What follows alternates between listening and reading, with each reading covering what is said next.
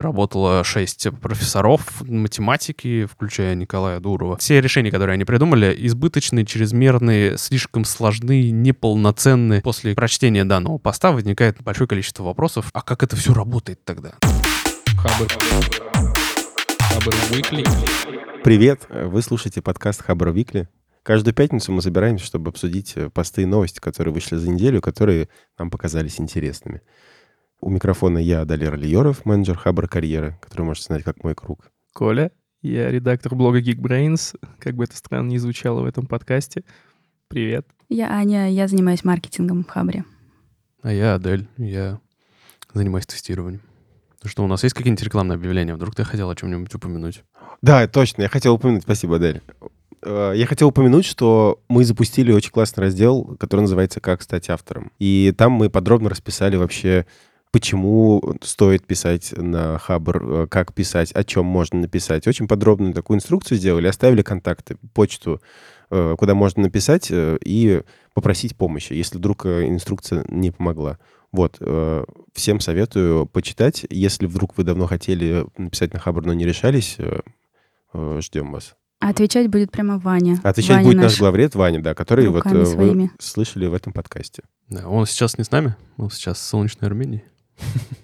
Ну, это, кстати, у нас получается, по сути, пере... ну, как бы мутировавшая с песочницы, правильно? Да, у нас был раздел э, с песочницы, в которой авторы писали, ждали модерацию. По сути, она примерно такой же осталась, просто мы сделали ее более дружелюбной и более понятной. Теперь, в общем, все это гораздо прозрачнее стало, чем было. В общем, пишите, если у вас есть хорошие идеи для постов, но вы не знаете, как их оформить, Ваня вам поможет. Да и не только оформить, и про темы, и вообще. Про все, да. Да, Ну да. да, мы вообще глобально хотим с вами работать сами, руками. Пока Ваниными. Дальше, может быть, больше. Смелее, ребята, смелее. Ну что, давайте начнем. Кто придет с первой тему? Аня, это ты? Да, у меня тема про неформальные отношения в команде. Зачем, как ими управлять? Статья автора Ди Семенихин. На самом деле здесь мне больше понравилась тема, чем э, сама статья. Статья достаточно общая, и э, вот какой-то такой конкретный, конкретного инструментария, методологии о том, как э, построить неформальные отношения внутри вот конкретно твоей команды, здесь э, особо нет. А есть э, какие-то общие рекомендации, которые вот э, э, я, например, проходила в таких крупных компаниях, как Аби, и они не работают. Типа гигантские корпоративы, давайте все нажремся и два дня будем... В общем, это не работает, да. я к этому... Когда кто-нибудь опозорится, потом будут вспоминать, пока человек не уволится. Да, вот что-то в этом роде, да? Да, это не очень выстраивает. Хотя, нет, ну для кого-то, конечно, это выстраивает неформальные отношения. Не знаю. Нет, ну это просто странная история, эти корпоративы. Может, это конкретно мне просто они не подходят. Здесь есть интересная мысль в самом начале о том, что в IT-сфере в тимлидов вырастают э, разработчики чаще всего. Когда э, разработчик вырастает э, в тимлида, перед ним встает вот этот вопрос, и совершенно новые какие-то горизонты открываются и сферы деятельности о том, как... Ну, все вот это вот наше наследие, да, современного мира, софт-скиллы, там, ненасильственное общение, коммуникация, как выстраивать, как разговаривать с людьми. И, ну, вот, собственно, вот то, о чем заголовок этой статьи и как бы сама статья о неформальных отношениях. И эм, в этом контексте я хочу обсудить два вопроса. Во-первых, что, как э, вообще это делается, как выстраивать отношения, если ты вот проснулся знаменитым, да, проснулся э, руководителем там, команды.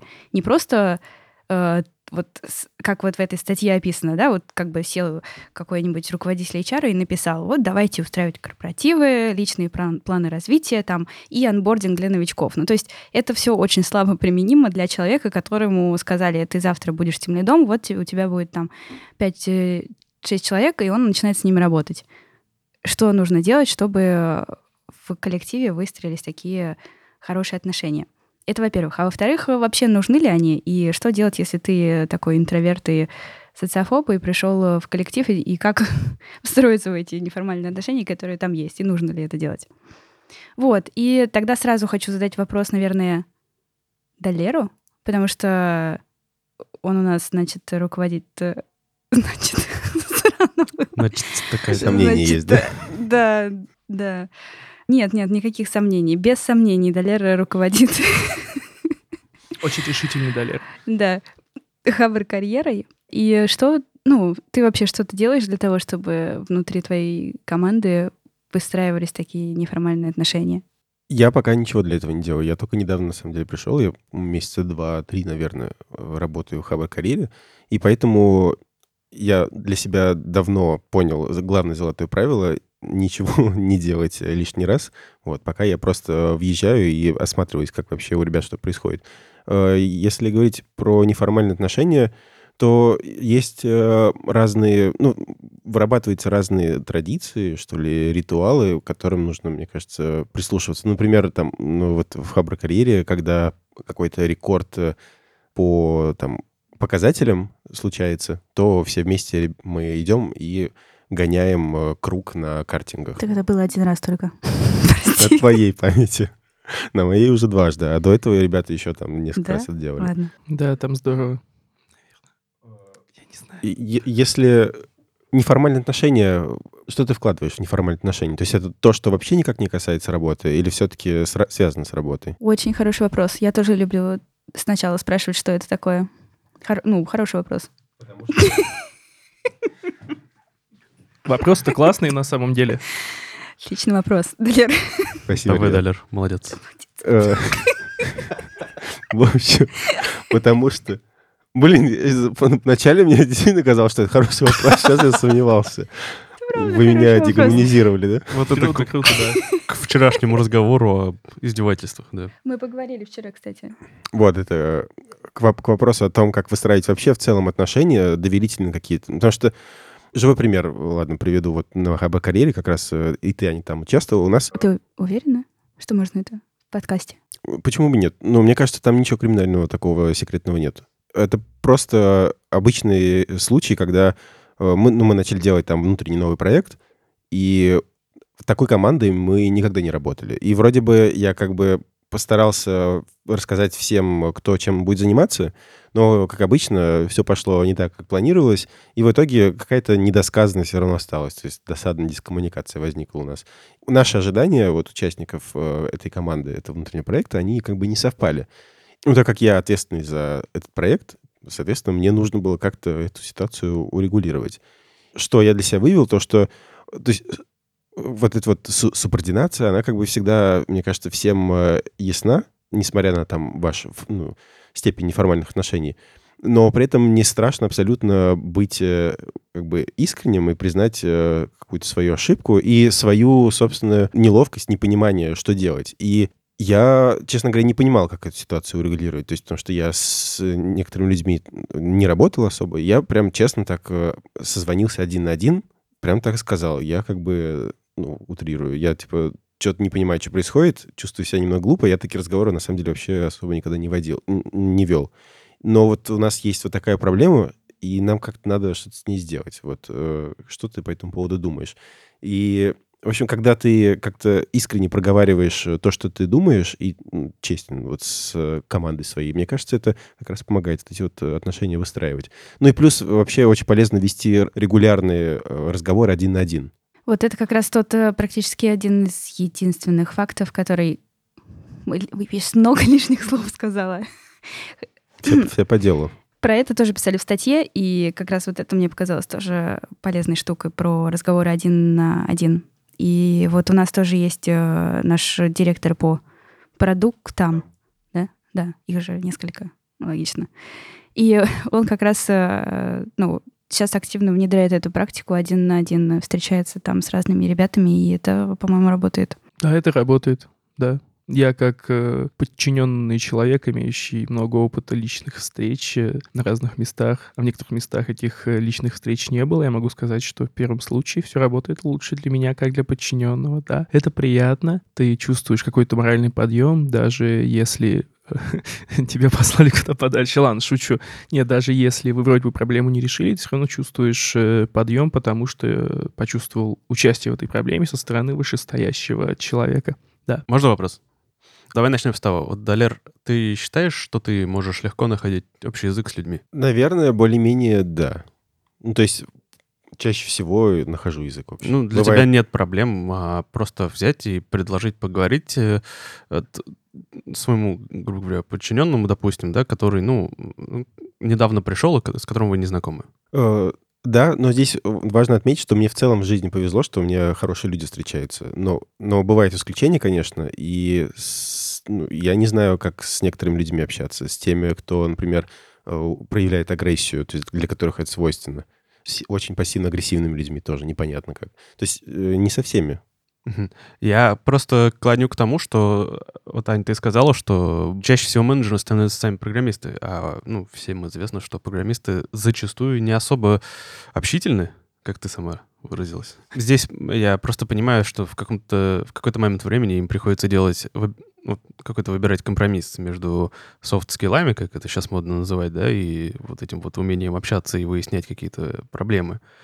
И, собственно, вот этой нелюдимостью, которая намного проще, вот как мне кажется, просто с ней проще жить. Ну, то есть не надо разбираться в чужих проблемах, когда своих, типа, полно. Вот я, у меня такое просто мышление. Я не считаю, что мне легко общаться с людьми. И, типа, я бы, наверное, не сумел вот так вот э, выяснять и индивидуальный подход находить вот так. А ты бы, ты бы хотел э, стать руководителем?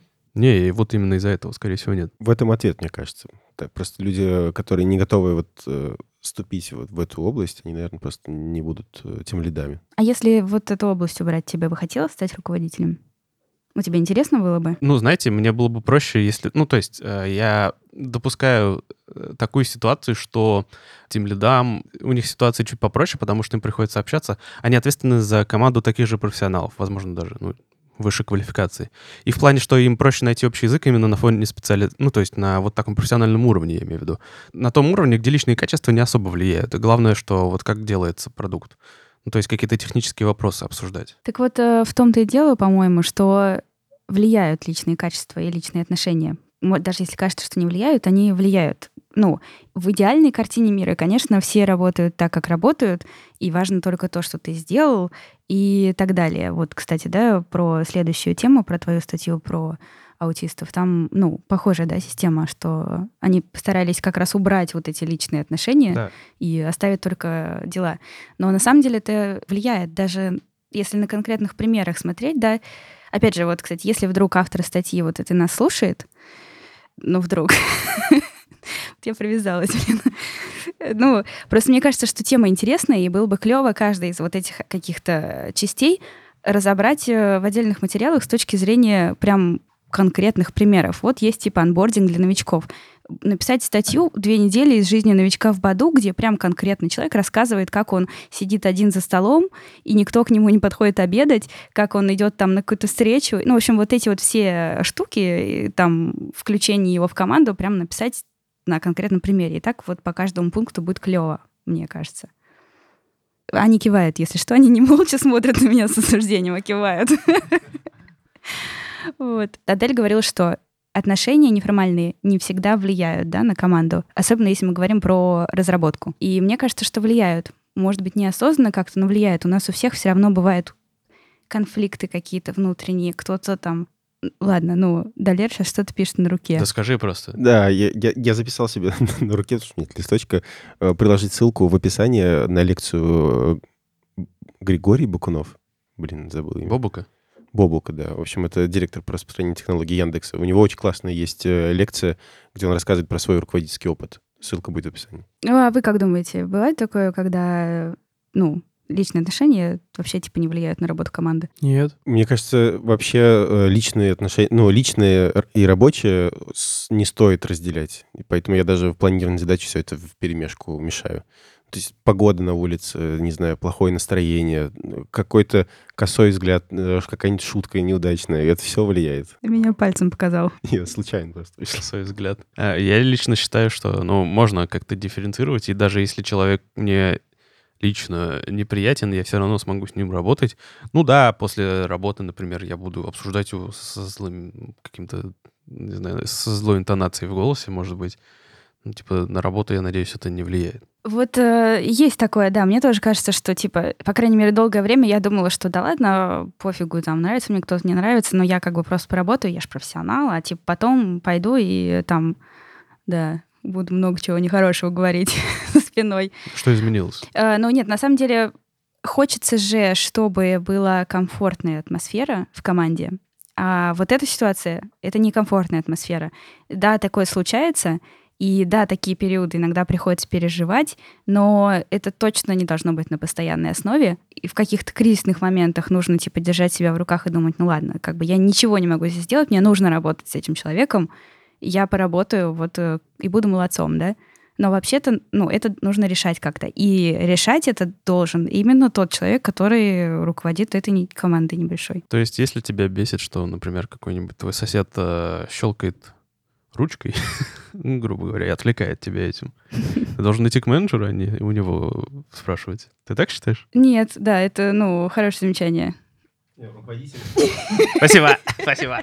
Руководитель ответственен просто за атмосферу. То есть он должен это все как-то, ну, быть чутким к этому, считывать и э, управлять этим процессом.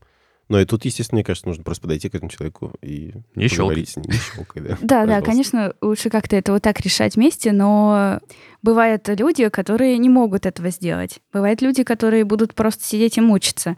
Бывают разные ситуации.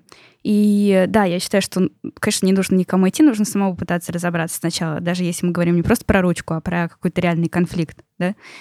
При этом есть руководитель, который должен э, держать руку на пульсе видеть все это, наблюдать за этим, быть таким серым кардиналом в своей команде и понимать, что в каких-то ситуациях его там люди ну, один на один не, не справляются не справятся. И, наверное, вот здесь ему нужно как-то э, решать это. И вообще, может быть, ну, как раз ему нужно закладывать какие-то вещи, благодаря, благодаря которым, на основе которых вот э, конфликтные ситуации не вырастут в будущем. Но опять это какая-то демагогия получается. Ну, то есть это не конкретные рекомендации, это просто вот мы языками треплем. Но а конкретную рекомендацию... Как это применить? Я думаю, я тоже приложу ссылкой, у меня есть в закладках пост один. А сейчас, сейчас там еще было интересное тогда. Давайте еще буквально вот две минуты про то, что делать, если ты интроверт, и ты приходишь, и тебе говорят, типа, гей, корпоратив, э, пицца, вот это все. Нет, я не пойду. И, и что? А что делать-то? Что делать с, с точки зрения кого? С интроверта? Да, да, да. Тебя кто? Ты приходишь в команду, и как бы вот там есть отношения, и тебе в целом нужно бы туда строиться, так будет всем проще, тебе ну проще вот давайте с точки нет? зрения интроверта я могу сказать, что я буду сторониться абсолютно любой активности.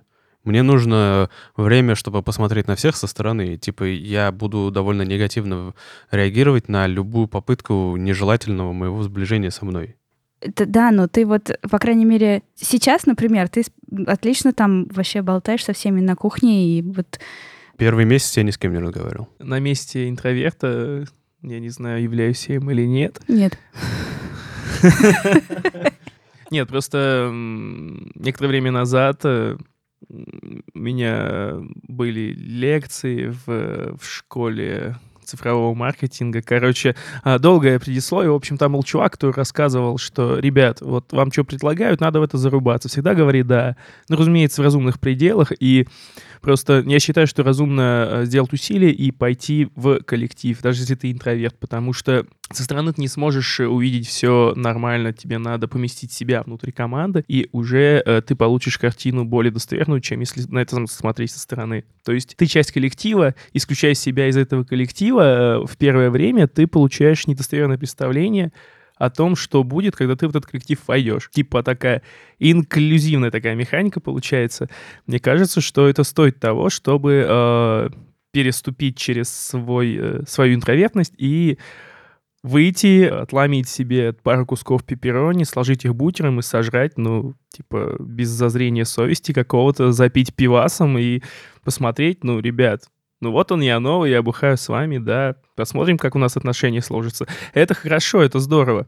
Вот. У меня еще, э, кстати, по поводу, по поводу щелкания ручкой и вот этого вот всего, мне кажется, что со стороны руководителя важно строить для людей мотивацию, которая будет э, сильнее, чем расстройство от того, что человек рядом щелкает ручкой. То есть, типа, как раз был такой пример э, в статье. Чувак писал, что у него сосед... А, не сосед, начальник у него даже ел за рабочим местом, громко чавкал, и чувак сидел и думал, блин, вот я сейчас типа нормально к этому отношусь, но потом вот э, с, с его стороны будет логично, если я приду и буду что-нибудь такое тоже делать, и он будет к этому также относиться. То есть это такая э, терпимость, которую мы принимаем для себя и проецируем ее типа на других, что другие будут следовать тоже терпимости, да.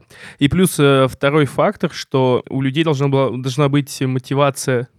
Чувак щелкает ручкой, ну хрен с ним, зато проект классный, сейчас я надену наушники, ничего не буду слышать, и прям зарублюсь вообще. Все это в той или иной степени мотивация, которую можно строить с разных сторон, и, ну, щелканье ручкой нафиг никому не нужно. А еще э, я думаю, что мы заканчиваем тему, поэтому я хочу договорить, что здесь очень важна такая штука, как анбординг, и я только что подумал, как здорово, что сейчас принято делать какие-то во всех офисах э, кофе-поинты в open space, потому что, мне кажется, важность кофе-поинтов э, очень высока. Потому что ты вроде бы со всеми, как ты руководитель, но вроде бы ты можешь поговорить с кем-то отдельно. И это все очень ненавязчиво и здорово, да. Вот поэтому я и думаю, что ты экстраверт, потому что ты вот это все описываешь, кофе-поинты, там пицца и так далее. Но типа, если ты интроверт, это очень, ну, это очень сложно делать. Э, ну, то есть это не просто переступить через себя, так стресс огромный, когда ты место работы меняешь, а еще и дополнительный стресс идти вот это все делать. И мне кажется, что просто хорошо было бы, чтобы вот все эти анбординги, вообще все процессы, которые есть такие вот под включение в команду, чтобы они просто были не унифицированы для всех, а чтобы люди понимали, что сотрудники разные. Как минимум есть э, вот э, экстраверты и интроверты. И с ними по-разному нужно... Они по-разному выстраивают свою коммуникацию, и с ними по их по-разному нужно включать в команду. Мне кажется, следующая тема на самом деле продолжает эту, потому что она затрагивает аутистов. Она называется «Каково это, когда 75% ваших сотрудников аутисты?». Она э, была опубликована в блоге компании IT Summa, и в целом это перевод автора Робби Пусть будет Вачовский, я, честно говоря, не знаю, как это прочитать. Но суть в том, что это статья из BBC про компанию, которая набрала себе штат сотрудников на 75% состоящих из аутистов. Компания занимается тестированием. Ну, вдруг это кому-то... Мне показалось это ироничным, окей. Но на самом деле за этим есть какое-то объяснение в плане того, что у аутистов очень своеобразный взгляд на привычные нам вещи. Специфика работы с аутистами состоит в том, что они не социализируются. Вообще никак абсолютно. Им очень тяжело находить ну, то есть не просто находить общее, не вообще тяжело общаться с людьми. Они не понимают эмоций, они не понимают, как реагировать на какие-то слова или какой-то, как-то выстраивать взаимоотношения. В этом сложность работы с ними, но данная компания нашла как бы свой своеобразный подход. Их ценность состоит именно в том, что у них э, действительно не э, мозги работают чуть-чуть иначе, чем у более э, социально активных людей. И это можно использовать выгодно для поиска нестандартных ситуаций, в которых могут возникнуть какие-то баги. я на самом деле не считаю аутистов какими-то прям, ну, то есть вот больными людьми, да. У них есть сложности какие-то своеобразные, но в целом это а, абсолютно точно такие же полноценные личности, которые, ну, способны выполнять практически все то же самое, что и обычные люди. Если у них нет каких-то дополнительных отклонений, скажем так. Ну, такое просто часто случается. Можно сразу вмешаюсь? Ну, не совсем просто. Аутизм бывает очень разный, разных степеней. И, возможно, ты говоришь только про легкий аутизм. У меня тетя моя работает с детьми аутистами. Поэтому, ну, я это из первых рук знаю. И, э, ну, это очень тяжелые, я не знаю, сейчас как корректно говорить, перед каждым словом сомневаюсь, заболевание. Да нет, я признаю, что это тяжелое и сложное заболевание. Но просто... Э, нет, нет, я просто к тому, что ты говоришь просто про э, легкую степень э, расстройства. Возможно, возможно, я не до конца, наверное, осознаю, типа, сложность случаев некоторых. Но суть этой компании в том, что они, они как бы стараются максимально ограничить общение со своими сотрудниками в плане какого-то личного, там, то даже по телефону, например. У них рабочий процесс построен э, сугубо на переписке текстовой в чате. Они предоставляют возможность с, э, своим сотрудникам самим выбирать, в какое и в какое время и сколько часов работать. Они э, не проводят э, привычных нам собеседовании при приеме на работу. Они просто задают несколько вопросов, чтобы понять, как человек способен э, выполнять функции тестиру... э, тестировщика. В целом, ну, все это вообще выглядит именно ну, так вот, э, как рай интроверт, грубо говоря. Но в целом учитываются вообще все особенности каждого человека, и они используют индивидуальный подход. Единственное, что мне не нравится вообще в, позиции SEO этой компании, это то, что он, когда формулировал причину создания этой компании, сказал, что его целью было доказать, что вот термин, который он использовал, neurodiversity, это конкурентное преимущество в бизнесе. Вообще это заявление, с моей точки зрения, звучит так, типа, смотрите, у нас э, очень разнообразная компания, мы набираем умственно отсталых и инвалидов, и смотрите, мы классные, вот так вот. Ну, это, мне кажется, неправильный подход вообще в целом. Я считаю, что к любым людям с любыми отклонениями надо относиться как ну, то есть с, с уважением. Они ничем не хуже обычных людей, какие бы у них отклонения не были. И если вы хотите помочь инвалидам, просто создайте им такие условия, чтобы они не чувствовали себя ущемленными. Самая большая проблема, с которой сталкиваются все инвалиды, у меня был приятель в университете, э, инвалид на коляске. А, Отличный парень.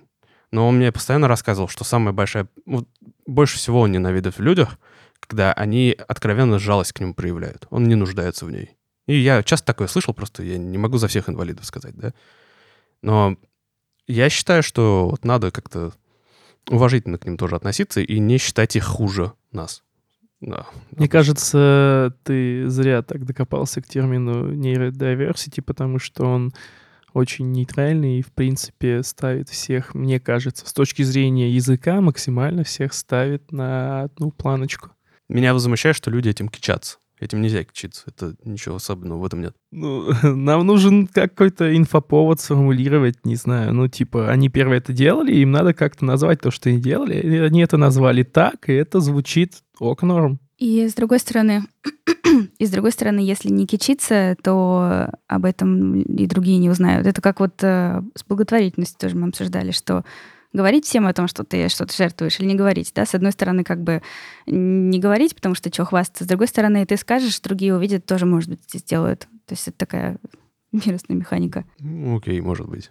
Это можно здесь углубиться в особенности менталитета, в том числе менталитета советского человека, э, ну, в принципе, где была установка не высовываться, что бы ты ни делал вообще. Но это отдельная огромная тема, и я просто ее так вот показательно и зацепил. На самом деле, ну, каждый делал как ему комфортно, но, в принципе, это зависит во многом от каких-то принятых в обществе стандартов.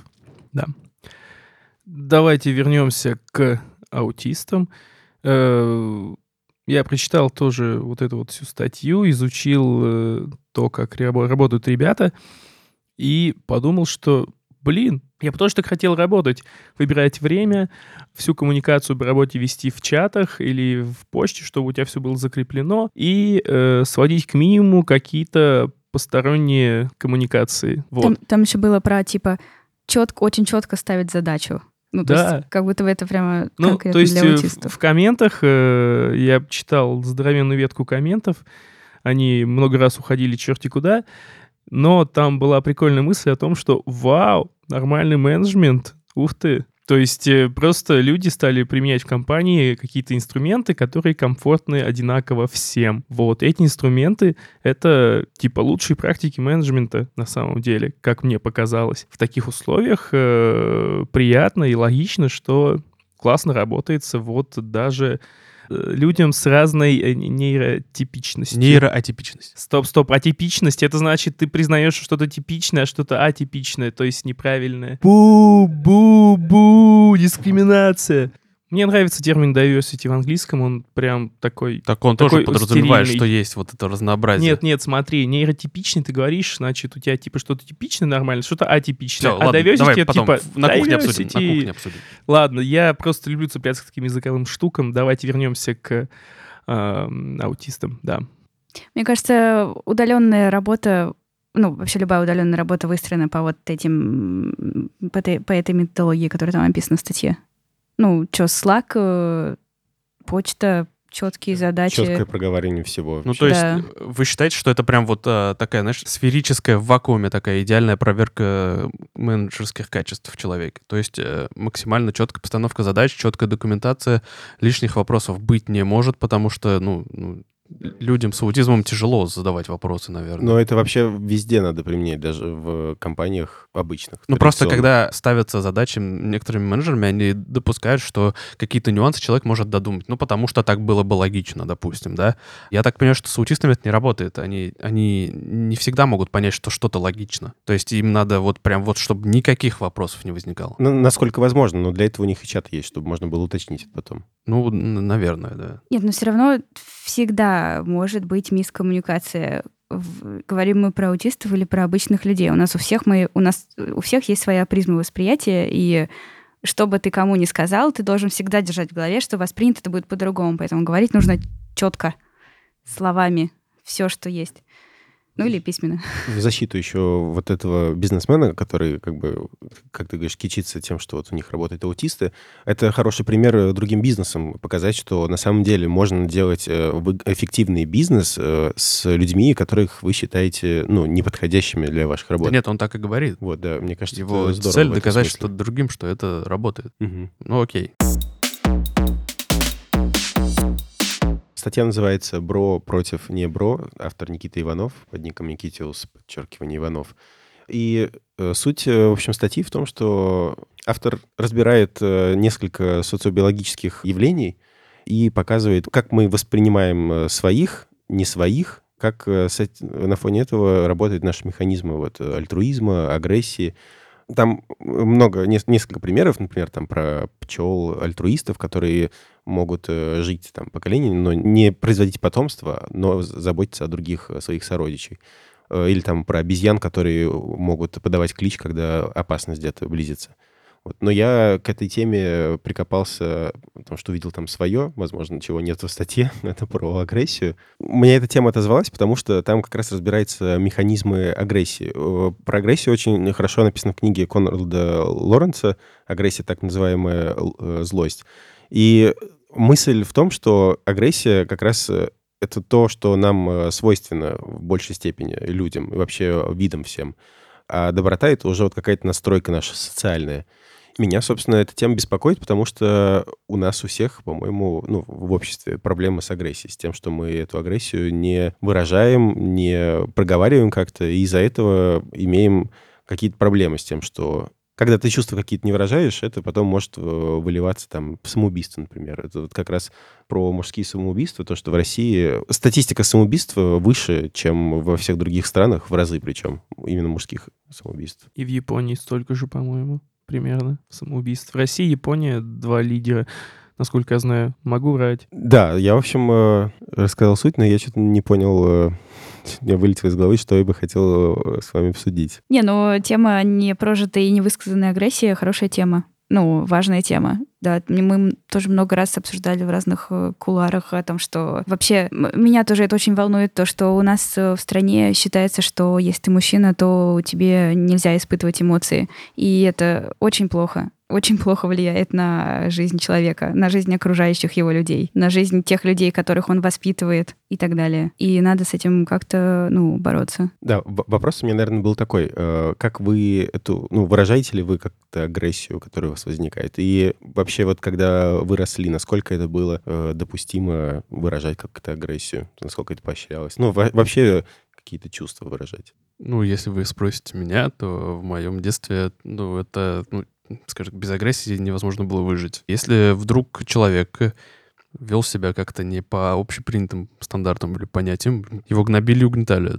Никакого способа защиты от этого, кроме как э, э, агрессии ответной, не было. Ну, то есть невозможно было... Ну, то есть если ты никак не реагировал, терпел, там, не отвечал, ничего, тебя просто продолжали.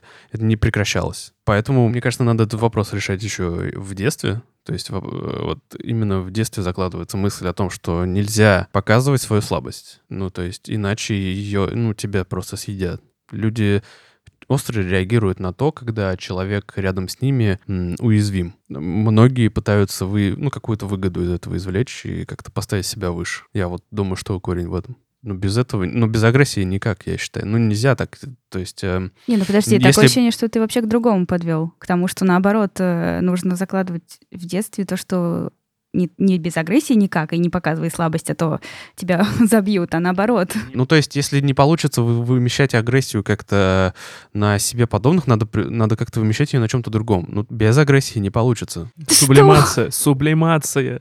Учись сублимировать с молоду. А. Прости, звучало просто, если не получится, если уж ты не смог вы- выразить агрессию на другом, то вырази на чем-нибудь другом, пожалуйста. Ну, не на людях, я имею в виду. Ну, какая разница? Ну, то есть, э, я имею в виду, что, ну, как... Мне кажется, мы сейчас входим в вопросы воспитания, и, на мой взгляд, нужно учить э, детей э, осознавать самих себя в э, полном объеме своих чувств и эмоций. Вот. Потому что, судя по моему детству, проблема как раз в том, что именно мало внимания уделяется эмоциональному воспитанию. Вот. Соответственно, мы получаем самоубийства детские, мужские, женские, вот это вот все потому что человек не может осознавать э, себя и свой эмоциональный спектр достаточно полно. Поэтому он не может осознавать э, собственные эмоции других людей впоследствии, да. Вот, Далер, смотри, в- заметках к- этой статье ты сказал, что тебе кажется, что человечество перейдет на тот ур- уровень, где не будет места агрессии в текущем виде. Вот мне очень интересно, что ты имел в виду. Но это мои какие-то фантазии. Я просто размышляю о тризе, которым я не знаю и никак не... ну, Расскажи, что такое ТРИС, я не знаю. Теория решения изобретательских задач. Э, Как я его понимаю, какая-то проблема, она может решаться каким-то неожиданным э, способом без э, решения самой этой проблемы. Мы, кажется, отошли от поста. На самом деле довольно классная штука. Меня интересует, причем тема того, что на самом деле первородно агрессия или там ее отсутствие. Ну, мне кажется, что это очень сложно отследить, по крайней мере, разве что нам могут какое-то понятие дать об этом. Э, Такие феномены, как, э, например, дети Маугли, которые были лишены социума, и, в принципе, наблюдения над ними доказывают, что они весьма агрессивны в окружении естественном, в окружении дикой природы. Они вырастают э, э, вне социальных контрактов, и э, как бы доброта в нашем понимании им не свойственна. Вот.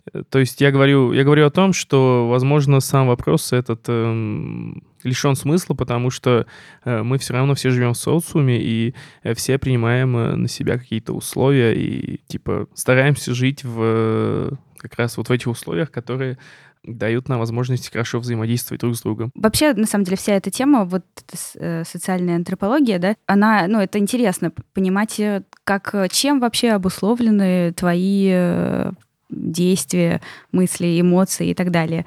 И вот так вот докопаться до каких-то антропологических причин можно в любом действии, включая там и то, что вот ты лежишь на диване и не хочешь идти в спортзал, да, а это на самом деле потому, что ты сохраняешь энергию, потому что твоим предкам нужно было сохранять энергию, э, чтобы потом убежать от тигра. То есть не просто ленивое говно, а ты, ну, сохраняешь энергию, чтобы потом ее как бы использовать. Но дело в том, что мир изменился, и вот эти вот механизмы, которые в нас заложены, причем это тоже вообще офигенная система, все вот эти механизмы, которые в нас заложены, это, ну, потрясающе интересно. Но сейчас в текущем контексте они уже не работают, потому что там не нужно убегать от тигров. Сладкое тоже, да? Любовь к сладкому объясняется тем, что это как бы тоже то, что быстро восполняет тебе энергию, да? То есть ты любишь сладкое, потому что, опять же, тебе нужно будет потом убежать от тигра, и этот банан вот этот тебе поможет. Но сейчас мы просто его съедаем килограммами там за Netflix и типа лежим потом ни от кого не убегаем. И мне кажется, что какая-то следующая вообще ступень для человечества может быть в том, что мы можем научиться это такой хакинг получается, хакнуть себя и хакнуть свои механизмы и научиться их э, преодолевать. И поэтому именно вот мне, например, очень интересен э, сам буддизм, о котором я много говорю, но не в подкастах, а на кухне. Потому что мне кажется, что какие-то такие механики, ну и вообще как бы не подход там к буддизму и к практикам этим с точки зрения связки там с космосом, вибрациях и вот этого всего, а с какой-то на- научной точки зрения, а, это какая-то даже не ступенька, но предступенька к тому, чтобы научиться эти механизмы осознавать в себе и пере- преодолевать их. И, соответственно, можно, ну, преодолеть в себе и вот эту, или не преодолеть, но просто осознать и не реагировать на вот эту агрессию, порожденную каким-то древним механизмом древнего человека, которым ты сейчас уже не являешься. Я еще хотел загнать за восприятие э, людей друг, других рас. Э, там был эксперимент интересный на эту тему. Взяли детей, с разных возрастов, лет до 18, и, собственно, показывали им э, лица разных цветов, разных рас, народностей, и регистрировали э, показатели активности миндалин, которые отвечают в мозге за агрессивное поведение, типа за восприятие опасности. И вот, что интересно, где-то с где-то лет до 16 у детей, у молодых людей э, при виде человека другого цвета, другой расы, у них э, почти нет, э, практически отсутствует э, активность, отвечающая за агрессию. Ну, то есть даже не за агрессию, за реакцию симметричную на опасность.